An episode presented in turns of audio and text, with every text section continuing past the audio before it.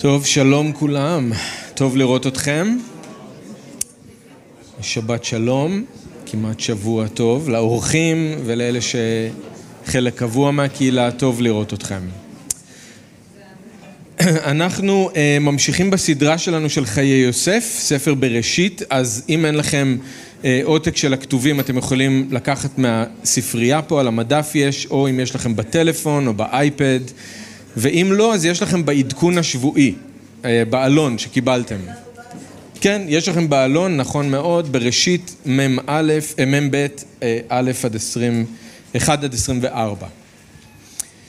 אז למדתם ביחד את השארית של פרק מ"א עם דן שהיה פה ועם סטפן, אז אני לא הייתי אבל שמעתי את הדרשות, דרשות מצוינות, לימוד נפלא, ואני חושב שאתם עכשיו, יש לכם קצת יותר תמונה ברורה של מה קרה עם יוסף, איך הוא השפיל את עצמו תחת יד אלוהים החזקה, אבל אלוהים רומם אותו בעיתו, נכון? ואיך הוא לא שכח את אלוהים, למרות שהוא עמד אה, מול מישהו כמו פרעה, הוא ידע להמשיך ולתת את הכבוד לאלוהים, הוא זה שמפרש את החלומות, הוא זה שמגלה לפרעה את מה שהוא מגלה בחלומות, יוסף לא לוקח קרדיט לעצמו. אז uh, סטפן גם כן הזכיר ונכון שאלוהים יכל להפקיד בידיים שלו הרבה בגלל שהוא היה נאמן במעט. ודיברתם על המשל של כיכרי הכסף והעבדים שהיו נאמנים. מי שנאמן במעט אפשר להפקיד בידיים שלו הרבה, וזה מה שאנחנו רואים אצל יוסף. אז אנחנו עוברים מכאן לפרק מ"ב, ובפרק מ"ב, הפרק 42, אנחנו חוזרים חוזרים למשפחה של יוסף. אז אחרי שדיברנו די הרבה זמן על יוסף במצרים וכל מה שקרה לו שם, אנחנו עכשיו חוזרים אל המשפחה של יוסף. ואנחנו מגיעים לרגע שאולי אנחנו אה, חיכינו לו מאוד, אולי אה, לא חשבנו עליו הרבה, אבל רגע קריטי שאנחנו נראה איך הוא מתפתח, אבל זה הרגע שבו יוסף אחרי כל השנים האלה, פוגש סוף סוף את האחים שלו. Okay? הייתי אומר שהם פוגשים אותו, אבל זה עוד לא נכון. הוא כרגע פוגש אותם אחרי הרבה מאוד שנים. ואנחנו נראה מה המפגש הזה מוליד. ואני חושב שיש כאן שיעורים מאוד חשובים בשבילנו, גם כאן וגם מה שאנחנו נראה בשבועות הקרובים. אז בואו נסתכל ביחד. אני קורא מפרק מ"ב, פרק 42 בבראשית, מפסוק אחד. וירא יעקב כי יש שבר במצרים. המילה הזאת חוזרת כאן די הרבה פעמים בפרק, אז אני רק אסביר ששבר זה יכול להיות אוכל, זה יכול להיות קנייה או מכירה של אוכל, אוקיי? אז אתם תראו שזה אה, חוזר על עצמו כאן די הרבה פעמים, בגלל זה יש לנו את המשביר לצרכן. המשביר לצרכן, אז כאן יוסף נקרא המשביר, אז המשביר לצרכן הראשון היה במצרים, אז אתם תראו את המילה הזאת היא חוזרת על עצמה, אז רק שתדעו, זה לא אומר שיש אסון במצרים, שיש שבר במצרים, אלא יש אוכל במצרים, אוקיי?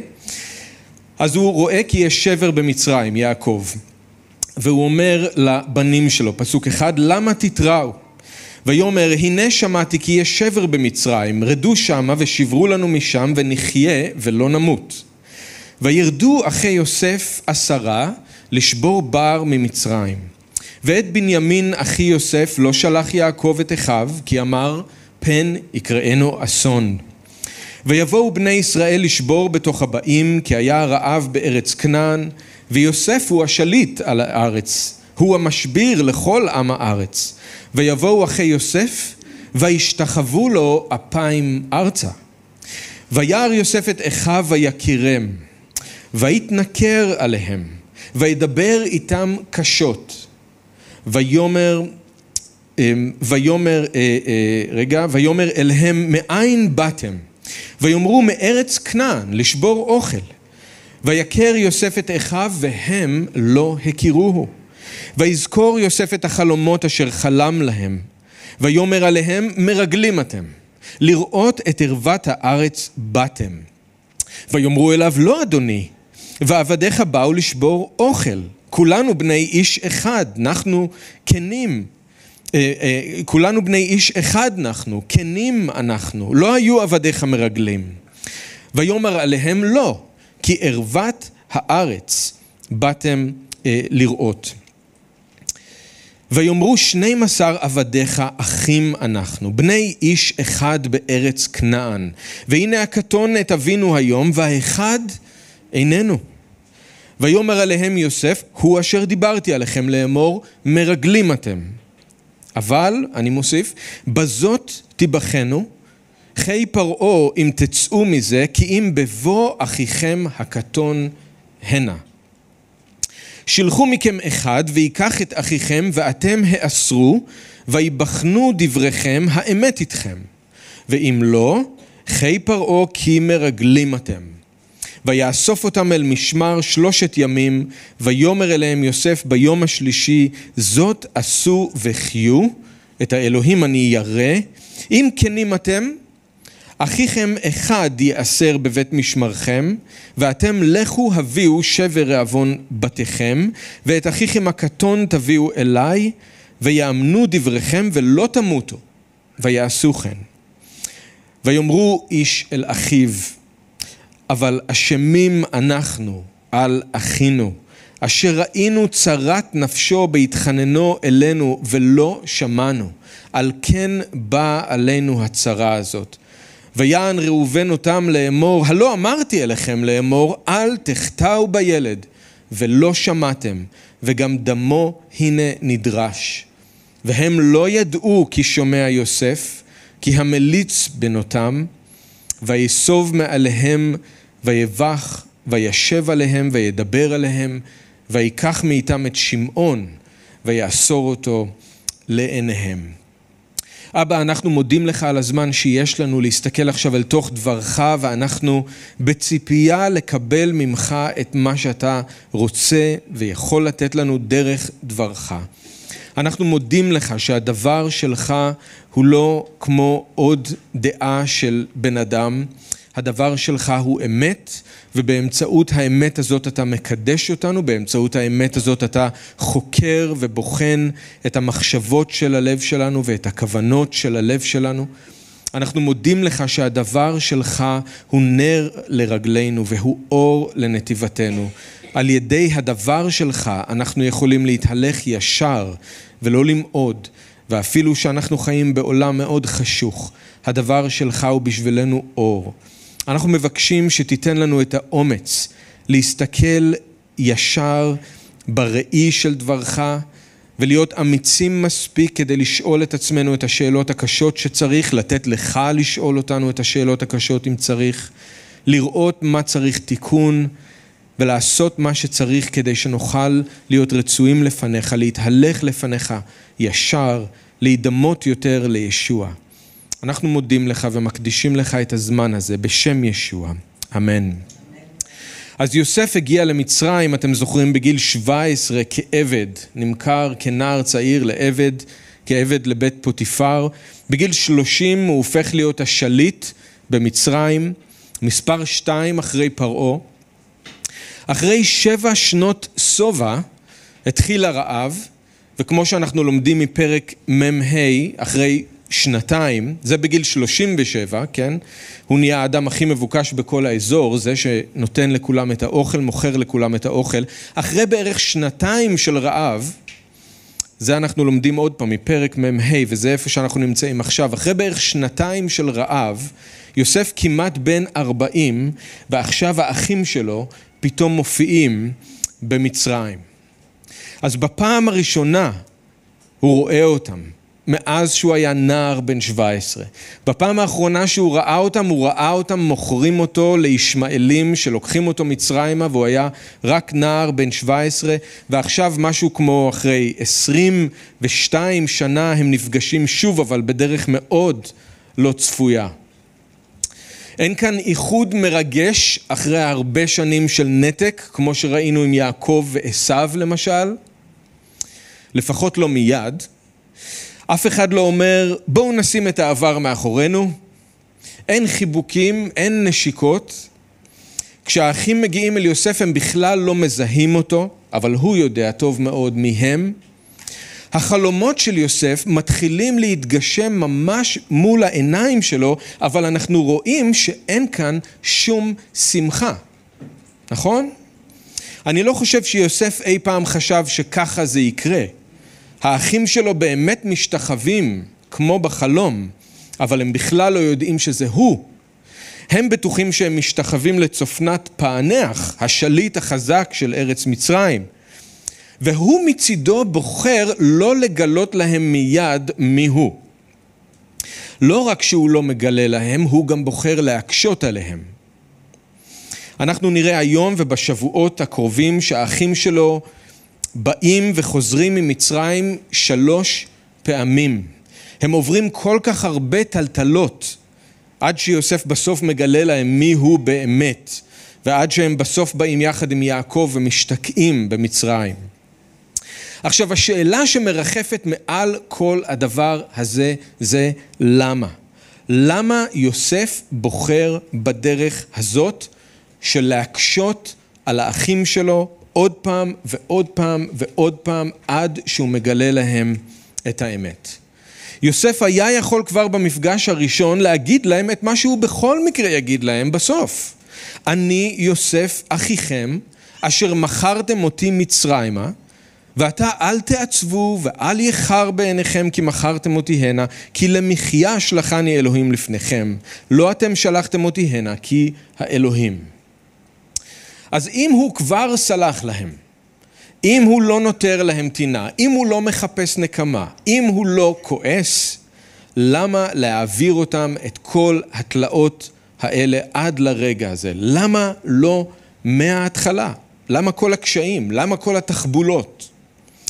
אז יש כל מיני דרכים אולי לענות, לנסות לענות על השאלה הזאת, ויש כל מיני סוגים של פרשנויות, לנסות להבין מה המניע של יוסף, מה הוא מנסה לעשות. אבל אני חושב שהתשובה הטובה ביותר היא שהאחים עוד לא היו בשלים לריצוי, הם עוד לא עברו את התהליך שיוסף עבר. אז כל מה שיוסף עושה להם, זה חשוב לזכור, כל מה שהוא עושה להם, זה לא כדי לנקום, זה לא כדי לשחק איתם, זה לא כדי להתעלל בהם, זה כדי לבחון אותם. וכדי להכשיר אותם לריצוי אמיתי ולסליחה. אז אני רוצה רגע להסביר למה אני מתכוון. אם אתם זוכרים, במשך כל הזמן הזה במצרים, יוסף עבר מבחנים לא פשוטים. כל מיני צריפות אש שאלוהים אפשר שיקרו. למה? אמרנו כדי שבסופו של דבר יוסף יהיה מוכן לתפקיד שאלוהים הכין לו. יוסף יצא מהאש כשהוא בחון, כשהוא צרוף, כשהוא מוכן, הוא התבגר, הוא השתנה, הוא למד ענווה, הוא למד איך להשתמש בסמכות ובאחריות כמו שצריך. וכמו שאנחנו נראה, הוא גם למד לסלוח והוא גם למד לראות את הכל כמו משהו שבא מהיד של אלוהים. לכן הוא לא נותר טינה לאנשים. אבל השאלה היא, במשך כל התקופה הזאת, במשך עשרים שנה ויותר, מה קרה עם המשפחה שלו בכנען? מה עם יעקב? מה עם האחים? האם הם למדו משהו מכל מה שקרה? האם הם השתנו? כי אני מזכיר לכם שהברית של כל ההבטחות שכלולות בברית לאברהם, יצחק ויעקב אמורות לעבור לבנים של יעקב. זה לא רק יוסף, זה כל הילדים שלו. אז מה קורה עם המשפחה הזאת? איפה הם? כי בעתיד אלוהים יפקיד גם דברים בידיים שלהם. אז מה שאנחנו מגלים זה שכנראה הם נשארו בדיוק אותו דבר. כנראה שאבא שלו יעקב נשאר בדיוק באותו מקום. הם לא השתנו. הם לא למדו שום דבר מכל מה שקרה להם, הם נשארו תקועים במקום, או אפילו הידרדרו עוד יותר, כמו שאנחנו ראינו עם יהודה. איפה אנחנו רואים את זה שהם לא השתנו? אז תראו למשל בפסוקים שלוש וארבע, עם יעקב, תראו איך הוא נשאר תקוע במקום, חוזר על אותה טעות. כתוב, וירדו אחי יוסף עשרה לשבור בר ממצרים, אבל את בנימין, אחי יוסף, לא שלח יעקב את אחיו, כי אמר פן יקראנו אסון. אז יעקב לא למד שום דבר ממה שקרה עם יוסף. הוא לא הפנים שלהעדיף בין אחד יותר מהאחרים, זה לא מביא לשום דבר טוב. הוא פשוט החליף בן מועדף אחד באחר, הוא החליף את יוסף בבנימין. ככה הוא המשיך להפלות והוא המשיך להפריד בין הבנים שלו. הוא המשיך להזכיר לבנים שלו כל הזמן, האישה המועדפת עליו היא עדיין רחל, הבן השלי שלה בנימין תמיד יהיה מועדף על פני כל השאר.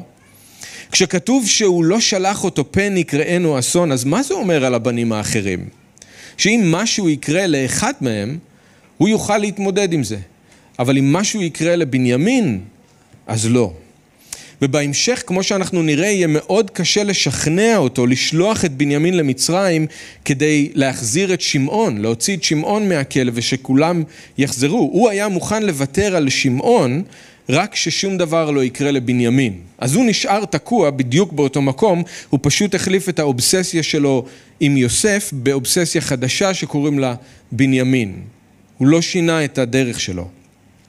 מה עם האחים? אז ממה שאנחנו רואים כאן כל השנים האלה, הם גם לא השתנו, הם שמרו על קשר שתיקה, סחבו איתם את הסוד המשפחתי הנורא הזה כל השנים, ואת האשמה שרובצת עליהם. הם לא התחרטו, הם לא נשברו, הם אף פעם לא סיפרו ליעקב מה באמת קרה, הם לא ניסו לתקן את המצב. יוסף לעומת זאת מאוד שונה ממה שהוא היה או ממי שהוא היה בגיל 17. תראו למשל איך הוא כבר לא מנופף בחלומות שלו, גם כשיש לו את ההזדמנות. האחים שלו באים ומשתחווים לו אפיים ארצה, ואז תראו בפסוק תשע כתוב, ויזכור יוסף את החלומות אשר חלם להם, וזה היה הרגע המושלם להגיד. נו עכשיו אתם מאמינים לי? רציתם להיפטר ממני ומהחלומות שלי, עכשיו אתם מאמינים לי? כשהם משתחווים שם על פניו, על פניהם ארצה לפניו, אבל יוסף לא אומר כלום. כי הוא השתנה, כי הוא התבגר, כי הוא למד ענווה, והוא לא מחפש, מחפש להשוויץ בחלומות שלו, ואתם יודעים מה עוד יותר מדהים? הוא לא אומר שום דבר לאחים שלו אף פעם. אנחנו לא מוצאים בשום מקום שיוסף מזכיר להם את החלומות שלו. למרות שהם יודעים טוב מאוד שזה ההתגשמות של החלומות שלו והוא יודע טוב מאוד, אבל הוא לא אומר להם אפילו פעם אחת. אתם רואים? צדקתי, החלומות האלה כן היו מאלוהים. אז בזמן שיוסף כן עבר תהליך והוא כן השתנה, כנראה שבמשך יותר מ-20 שנה המשפחה שלו נשארה בדיוק באותו מקום ושום דבר לא זז שם. עכשיו, לפני שאני אגיד למה זה חשוב לקטע שלנו, לסיפור הזה, רק הערה חשובה בעניין הזה, זה שהזמן עובר לא בהכרח אומר שאנשים משתנים. אותה התקופה עברה גם על יוסף וגם על המשפחה שלו, אבל הוא השתנה והם נשארו בדיוק במקום. מי שמשתנה זה לא מי שחי יותר זמן, אלא מי שלא בורח מקושי, מי שלא מדחיק, מי שלא מסתיר, מי שנותן לאלוהים לחנך אותו ולשנות אותו דרך כל מיני ניסיונות וכל מיני צריפות אש. אחרי יותר מ-20 שנה יוסף הוא אדם אחר, אבל המשפחה שלו היא בדיוק אותו דבר. איך זה יכול להיות? כי זה לא קשור לזמן שעובר, זה קשור למה שאדם עובר בזמן הזה. ואני רוצה לעודד את כולנו לשים לב לזה. אם בעוד חמש שנים מהיום אנחנו רוצים להיות הרבה יותר דומים לישוע ולהיות במקום אחר מאיפה שאנחנו היום, אז בואו לא נחשוב שרק בגלל שיעברו חמש שנים, אז זה יקרה. זה לא קשור לזמן שעובר, זה קשור למה שאני עובר בזמן הזה. אם אני אקבל את המוסר של אלוהים, שבא בצורה של כל מיני צריפות אש וכל מיני ניסיונות, אז אני אשתנה. אם לא, אז השנים יעברו, חמש ועשר ועשרים ושלושים, ואני אהיה בדיוק אותו הדבר. זה מה שקורה עם יוסף מצד אחד, השתנה, אבל עם המשפחה שלו מצד שני, לא השתנו. עכשיו נחזור לסיפור. למה זה חשוב שנזכור את זה כשאנחנו לומדים את הקטע הזה ביחד? כי זה נותן לנו את המסגרת או את הבסיס לכל מה שיוסף עושה עם האחים שלו כשהם מגיעים למצרים. כמו שאמרתי, הוא לא מנסה להתעלל בהם, הוא לא מנסה להתנקם, הוא לא משחק איתם, אבל הוא כן בוחן אותם. אין כאן מעשי נקם, זה מבחנים. ככה צריך לראות את מה שהוא עושה עם האחים שלו. ואני חושב שזה גם יהיה נכון להגיד שאלוהים בוחן אותם דרכו. הוא איש חכם, ואתם זוכרים מה פרעה אמר עליו, הוא איש שרוח אלוהים נמצאת בו, אז אלוהים פועל דרכו כדי לבחון את האחים. ולמה הם צריכים את המבחנים האלה? הם עוד לא בשלים לריצוי אמיתי ולסליחה. כל השנים האלה הם הדחיקו והסתירו והתעלמו ממה שקרה, אז יוסף מטלטל אותם קצת, כדי שהדברים יצאו לאור, כדי שהמצפון שלהם יתעורר, כדי שהם יוכלו להגיע אל סליחה ואל ריצוי. עוד משהו שהמבחנים נותנים ליוסף, או לאחים של יוסף זה את האפשרות לתקן. הפרשן קנת מת'יוז מעלה את האפשרות שדרך המבחנים האלה יוסף בעצם שם את האחים שלו שוב באותו מצב עם אותם תנאים כמו שקרה אז לפני עשרים שנה. שוב יש אח שנמצא בבור או בכלא.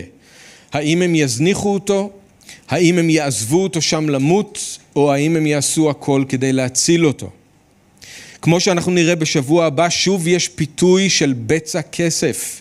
החזירו להם את כל הכסף שלהם, האם הכסף חשוב להם יותר מאח שלהם? ואז יש להם שוב הזדמנות להיפטר מהאח המועדף, כי הם אמורים לחזור עם בנימין למצרים. ואז יש את הפיתוי להיפטר ממנו ולהמציא איזשהו סיפור עוד פעם לאבא שלהם. אז האם הם שוב ינסו להיפטר מהמתחרה, או מהיורש אפילו, בנימין? אז דרך המבחנים האלה יוסף גם מעורר את המצפון, אולי הוא גם נותן להם הזדמנות להתמודד שוב עם אותם מצבים ולתקן, להוכיח שהם למדו את הלקח. אבל זה לא רק בשביל שיוסף יראה אם הם למדו לקח, זה בעיקר בשבילם, שהם יוכלו להיפטר מהאשמה הזאת, שהם סוחבים איתם כל כך הרבה שנים. וכדי שהם יוכלו להפסיק לחיות בחושך עם הסוד הזה, שרק הם יודעים עליו. דבר אחרון להגיד לגבי זה, זה שמשהו שאנחנו נראה בהמשך הסדרה, המבחנים האלה גם מאפשרים ליהודה להתבלט יותר מכל האחים שלו, כמי שהשתנה בצורה העמוקה ביותר. וזה חשוב כי אתם זוכרים שהוא זה שגם צנח, נפל הכי נמוך, ואחר כך הוא זה שגם יעלה הכי גבוה, כי הוא מקבל את הכבוד הזה, שהמשיח יבוא דרכו. אז זה חשוב דרך המבחנים לראות שהוא באמת השתנה, שהוא כבר לא אותו יהודה. אוקיי, אז מה קורה כשהאחים מגיעים למצרים? הם באים לקנות אוכל יחד עם עוד הרבה אנשים אחרים שבאו מכנען ומכל מיני ארצות אחרות. כתוב שיוסף היה שליט על הארץ, המשביר לכל עם הארץ.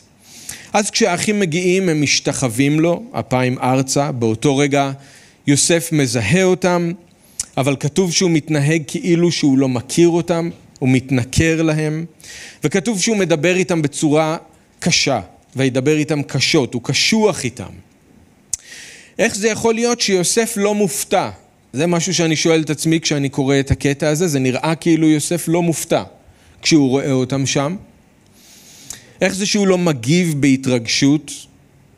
ההרגשה שלי זה שיוסף ידע שהרגע הזה יגיע. הוא לא ידע בדיוק מי יבוא, אבל הוא ידע שיש רעב בכנען, והוא ראה כל כך הרבה אנשים באים מכנען, אז זה רק היה עניין של זמן עד שמישהו מהמשפחה שלו יגיע. אני לא יודע עד כמה הוא חשב מראש מה הוא יעשה כשהוא יראה אותם, אבל הוא איש חכם, הוא ידע שהם יבואו, אני חושב שהוא חשב על מה הוא יעשה ואיך הוא יגיב, אבל אולי, זה אנחנו לא יודעים. בכל מקרה, הוא בוחר להתנהג איתם בצורה קשה. הם אומרים לו שהם מכנען והם באו לקנות אוכל, והוא מסתכל עליהם עם הפנים לרצפה, משתחווים לפניו, וכתוב ויזכור יוסף את החלומות אשר חלם להם. אבל כמו שאמרנו, באותו רגע, במקום לגלות להם מיהו, במקום לתת להם, באותו רגע לאכול את הלב על זה שהם לא הצליחו למנוע מהחלומות שלו להתגשם, הוא מאשים אותם שהם מרגלים. מרגלים אתם, לראות את ערוות הארץ באתם. זאת אומרת, באתם לבדוק את נקודות התורפה שלנו כאן בארץ, את המקומות החשופים שאין בהם הגנה. וככה שלוש פעמים הוא מאשים אותם שהם מרגלים, והם מתנגדים בכל תוקף, הם אומרים, לא אדוני, ועבדיך באו לשבור אוכל, כולנו בני איש אחד אנחנו, כנים אנחנו, לא היו עבדיך מרגלים. והוא שוב מאשים אותם, הם שוב אומרים שהם חפים מפשע, 12 עבדיך, אחים אנחנו, בני איש אחד בארץ כנען, והנה הקטון את אבינו היום, והאחד איננו. וזה לא עוזר. יוסף מתעקש שהם מרגלים, וכמובן הוא יודע שהם לא. הוא מתעקש שהם מרגלים. ואז הוא מחליט, להם, מחליט לתת להם את האפשרות להוכיח שהם לא מרגלים. ההוכחה שהם אומרים את האמת, שהם באמת לא מרגלים, תהיה שהם יביאו לכאן, למצרים, את האח הקטן הזה שהם דיברו עליו, שנמצא עכשיו עם האבא. ההיגיון הוא שאם הם אמרו את האמת לגבי האח הקטן, אפשר להניח שהם אומרים את האמת לגבי זה שהם לא מרגלים. אבל אם אין אח קטן, הם מרגלים, והעונש הוא עונש מוות. אז מה יוסף עושה? הוא קודם כל שם את כולם במאסר למשך שלושה ימים, והוא משאיר להם את האפשרות לבחור אח אחד מביניהם שילך להביא את האח הקטן בזמן ששאר האחים נשארים אה, בכלא. למה שלושה ימים בכלא? אולי כי הוא רוצה לתת להם זמן קצת לדבר בינם לבין עצמם על כל מה שקורה כאן, זמן לחשוב, זמן קצת להתבשל ביחד. אולי הוא רוצה לראות אם מישהו מהם מתכוון להתנדב, לנדב את עצמו כערבון. יגיד, אני אשאר, אני אקח את זה על עצמי, כולכם תלכו. אף אחד ממה שאנחנו רואים, כמה שאנחנו יודעים, אף אחד לא יתנדב. אנחנו לא יודעים מה קרה שם, אנחנו רק יכולים לדמיין מה קרה שם. שלושה ימים, עשרה אחים בתוך תא מעצר במצרים. הוא נותן להם זמן לחשוב, הוא נותן להם זמן להתבשל. אנחנו צריכים לזכור אבל, המטרה של יוסף זה לעורר את המצפון שלהם, לעורר חזרה בתשובה. ושלושה ימים ביחד זה יכול להיות מצוין בשביל זה. בכל מקרה, אחרי שלושה ימים יוסף מציע תוכנית אחרת. הוא אומר שהוא מוכן לשחרר את כולם חוץ מאחד. אז אחד יישאר כערבון, התשעה האחרים ילכו עם האוכל חזרה הביתה, ואז יחזרו עם האח הקטן. זה שנשאר בכלא יוכל להשתחרר לחופשי והם יזוכו מאשמה. למה השינוי בתוכנית? למה הוא אומר להם קודם כל את זה ואז משנה את התוכנית? אז אנחנו לא יודעים, אולי זה משהו שיוסף רצה לעשות מההתחלה. או שאולי הוא התחרט והוא שינה את דעתו כשהוא חשב על אבא שלו, ועל בנימין שנמצאים בכנען ואין להם אוכל, הם רעבים. אז אם הוא שולח רק אחד חזרה, אז כמה אוכל הוא כבר יוכל לקחת איתו, אז אולי הוא פתאום חושב על אבא שלו ועל בנימין, הוא יודע הרי שהם לא מרגלים. אז אולי הוא הופך את התוכנית והוא אומר, אתם יודעים מה, אחד יישאר כערבון, כל השאר תלכו וככה אתם יכולים לקחת יותר אוכל הביתה. יכול להיות, אנחנו לא יודעים. מה שלא יהיה, הוא נותן להם את ההזדמנות קודם למי שרוצה לנדב את עצמו, להישאר כערבון, ועכשיו הוא נותן להם את ההזדמנות שמישהו אחד יישאר כערבון וכולם צריכים לחזור לקחת אותו. זה עדיין בוחן אותם, זה בכל מקרה מאפשר להם לתקן את מה שהם עשו בעבר. עכשיו, האם זה עובד? האם כל מה שיוסף עושה כאן עובד? האם זה אפקטיבי? אז אנחנו רואים שכן, מאיך שהאחים מגיבים, נכון? הם סוף סוף מרגישים אשמה על מה שקרה. אבל אני רוצה שתראו איך זה קרה, כי זה לא קרה מיד. בהתחלה הם לא לקחו אחריות. הם המשיכו להדחיק, והם המשיכו לכסות על הסוד הזה. הם רק אמרו שכולם אחים. אחר כך הם אמרו שהם 12 אחים. אחד הקטן עם אבא שלו, ויש עוד אחד שהוא פשוט איננו. לא שאנחנו העלמנו אותו, לא שאנחנו רצינו להרוג אותו ואז התחרטנו ומכרנו אותו כי רצינו לעשות על זה כסף. לא שאנחנו שיקרנו לאבא שלנו ואמרנו לו שהוא מת כשבעצם הוא לא, הוא פשוט איננו. זה מזכיר איך שאלוהים שאל את אדם, נכון? אייכה. הוא אמר שהוא מתחבא בין העצים בגן. הוא לא אמר למה או מה הוא עשה, אבל אלוהים שאל אותו, אתה אכלת מהעץ שאמרתי לך לא לאכול?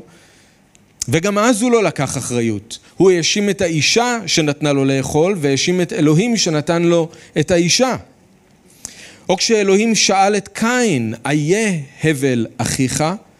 הוא לא אמר, אני הרגתי אותו, הוא פשוט אמר, השומר אחי אנוכי? אני אמור לדעת איפה הוא? אני השומר שלו? לא לקח אחריות, הוא לא הודה. וככה גם כאן עם האחים. בהתחלה הם לא מזכירים את שני האחים בכלל. אחר כך הם רק מדברים על האחד שאיננו. ורק בסוף הם מדברים על הכל בינם לבין עצמם והאשמה צפה. תראו מה הם אומרים מפסוק 21 ו-2: ויאמרו איש אל אחיו, אבל אשמים אנחנו על אחינו, אשר ראינו צרת נפשו בהתחננו אלינו ולא שמענו, על כן באה אלינו הצרה הזאת. ויען ראובן אותם לאמור, הלא אמרתי אליכם לאמור, אל תחטאו בילד ולא שמעתם וגם דמו, הנה נדרש. ההרגשה היא שזה כאילו שיוסף כל פעם לוחץ על הפצע. מרגלים אתם. לא כי את ערוות הארץ באתם לראות. הוא אשר דיברתי אליכם, מרגלים אתם.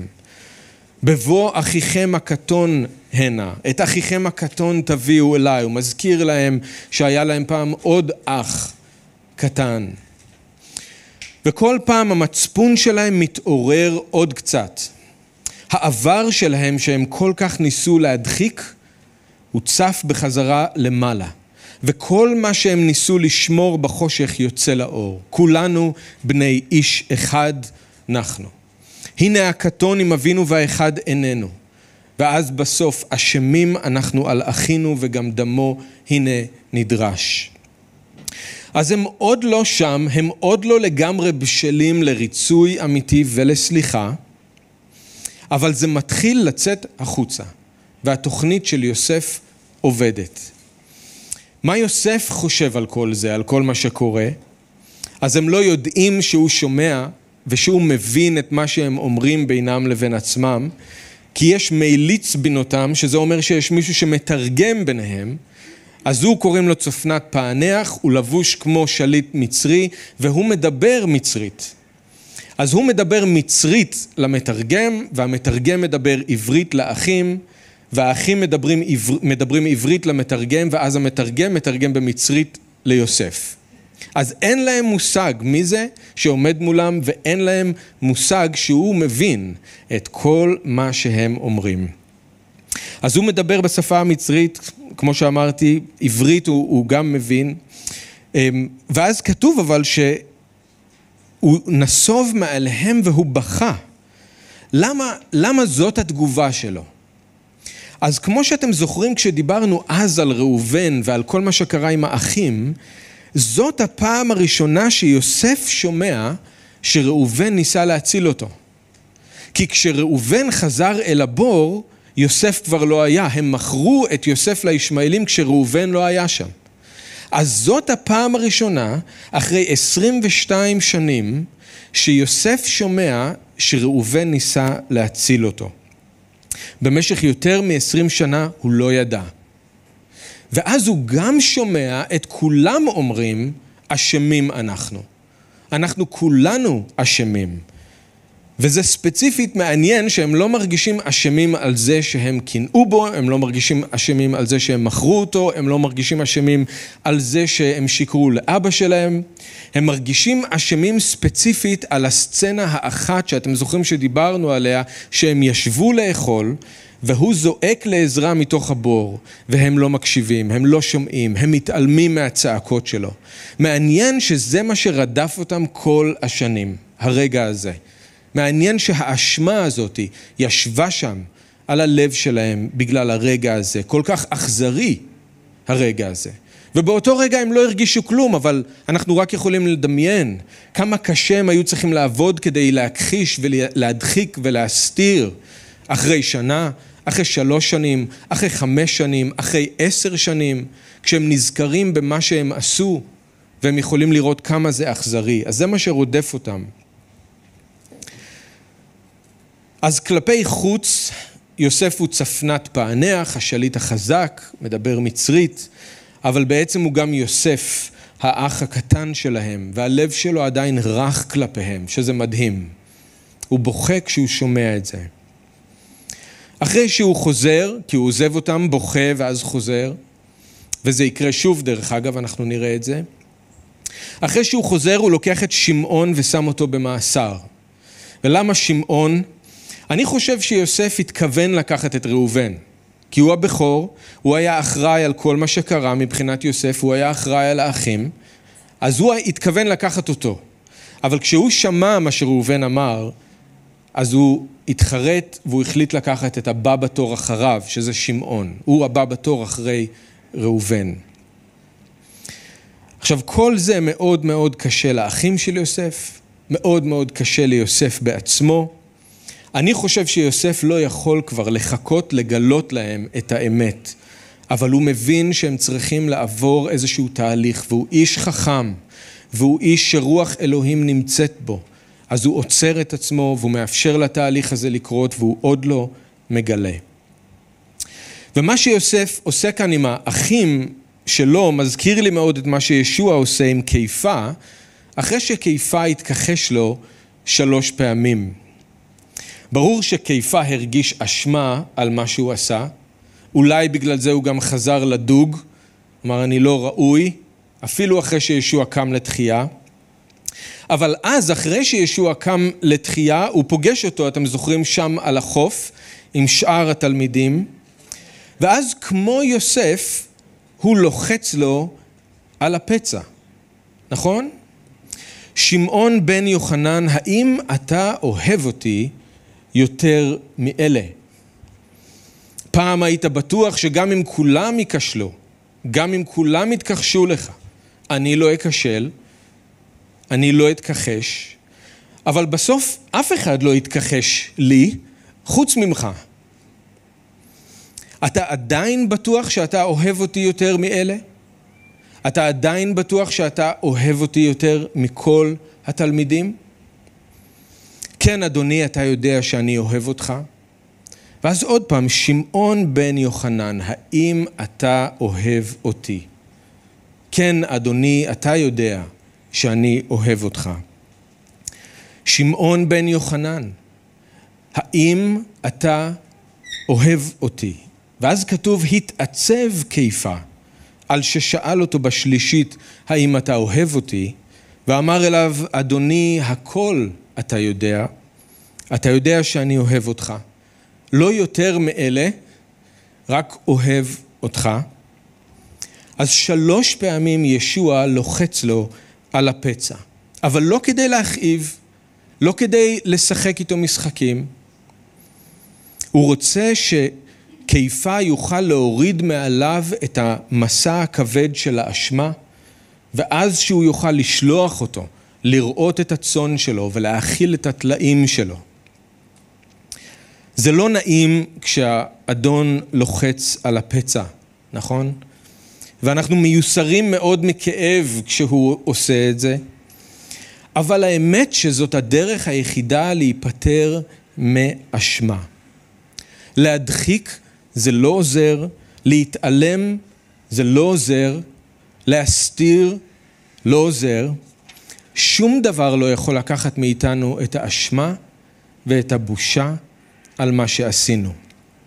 יש רק מקום אחד ששם אנחנו יכולים להיפטר מהאשמה, וזה באור של האדון, וזה בזרועות של האדון. רק שם אנחנו יכולים למצוא חופש אמיתי.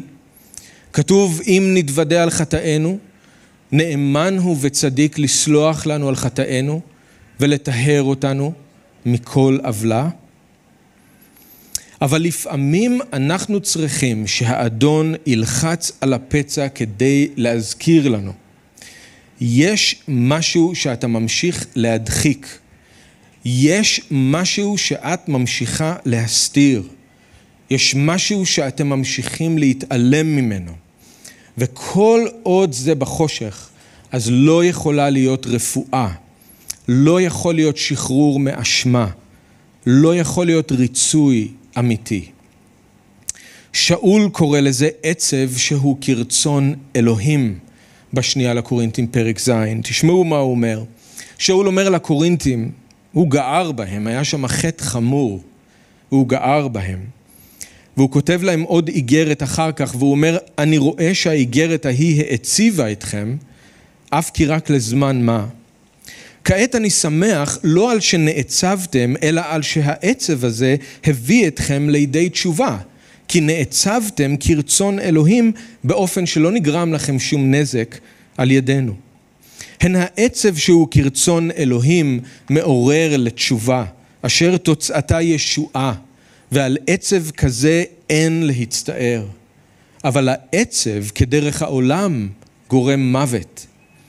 ראו מה עורר בכם העצב הזה אשר הוא כרצון אלוהים. הוא עורר בכם חריצות, התנצלות, התלהטות, יראה, כיסופים, קנאה, נכונות לעשיית דין. מכל הבחינות הוכחתם שאין בכם דופי בעניין הזה. אני מאמין שיוסף רצה דרך המבחנים האלה לעורר בהם עצב שהוא כרצון אלוהים. לא עצב שישבור אותם ויביא אותם למוות או לאשמה ובושה, אלא עצב שיביא להם חיים. עצב שיביא אותם לחזרה בתשובה אמיתית, ואז לריצוי אמיתי. אז אנחנו מתחילים לראות את זה קורה בקטע הזה שאנחנו למדנו היום, המצפון של האחים מתחיל להתעורר, והם מתחילים לקחת אחריות על מה שהם עשו, ואנחנו נראה איך זה קורה גם בשבוע הבא ובשבועות הקרובים, כי כמו שאמרתי, הוא מעביר אותם טלטלה לא קטנה, וזה ייקח אותנו עד פרק מ"ה. אני רוצה אבל שאתם תזכרו לא רק שזה מה שיוסף עושה עם האחים שלו, אלא שזה מה שאלוהים הרבה פעמים עושה איתנו. הוא לוחץ לפעמים איפה שכואב, אבל זה לטובתנו.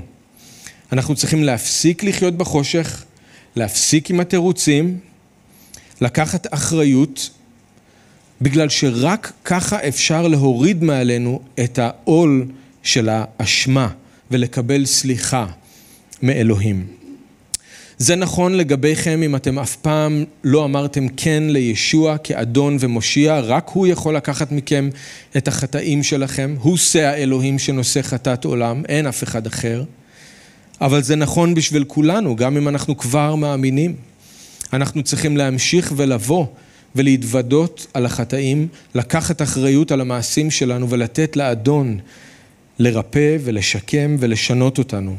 אבל על עצב כזה שהוא כרצון אלוהים, אין צורך להצטער. ואנחנו נראה שבסופו של דבר התהליך הזה הוא לא קל, אבל הוא מביא לריצוי אמיתי, והוא מביא לרפואה בין יוסף לבין האחים שלו. אז בואו נתפלל. אדון יקר, אנחנו מודים לך שבך יש לנו נחמה, ישועה, סליחה. אנחנו מודים לך שלא משנה כמה אנחנו מנסים להדחיק ולהסתיר את מה שעשינו ולהתכחש לדברים שעשינו. כמה אנחנו מנסים לברוח ולהתעלם מאשמה שרובצת עלינו. אתה לא מרפה. אתה בא ולוחץ לפעמים איפה שכואב, אתה בא ומאיר את האור דווקא איפה שאנחנו מעדיפים שיהיה חושך, אבל זה לטובתנו. אז אנחנו מבקשים ממך הערב שתיתן לנו אומץ לבוא אליך, אומץ לדבר איתך על הכל, אומץ לקחת אחריות ולהתוודות על מה שצריך. אדון, אנחנו מתפללים שהעצב שאתה תוליד בתוכנו לא יהיה עצב שהוא כדרך העולם, עצב שמביא למוות. אנחנו מתפללים שהעצב שתוליד בתוכנו יהיה עצב שמביא לחיים. עצב שמביא לחזרה בתשובה, להתנצלות, לחריצות, להתלהטות, ליראה. אנחנו מתפללים, אדון, שאתה תעשה את זה בדרך שרק אתה יכול, ואנחנו מפקידים את עצמנו בידיך, בשם ישוע. אמן.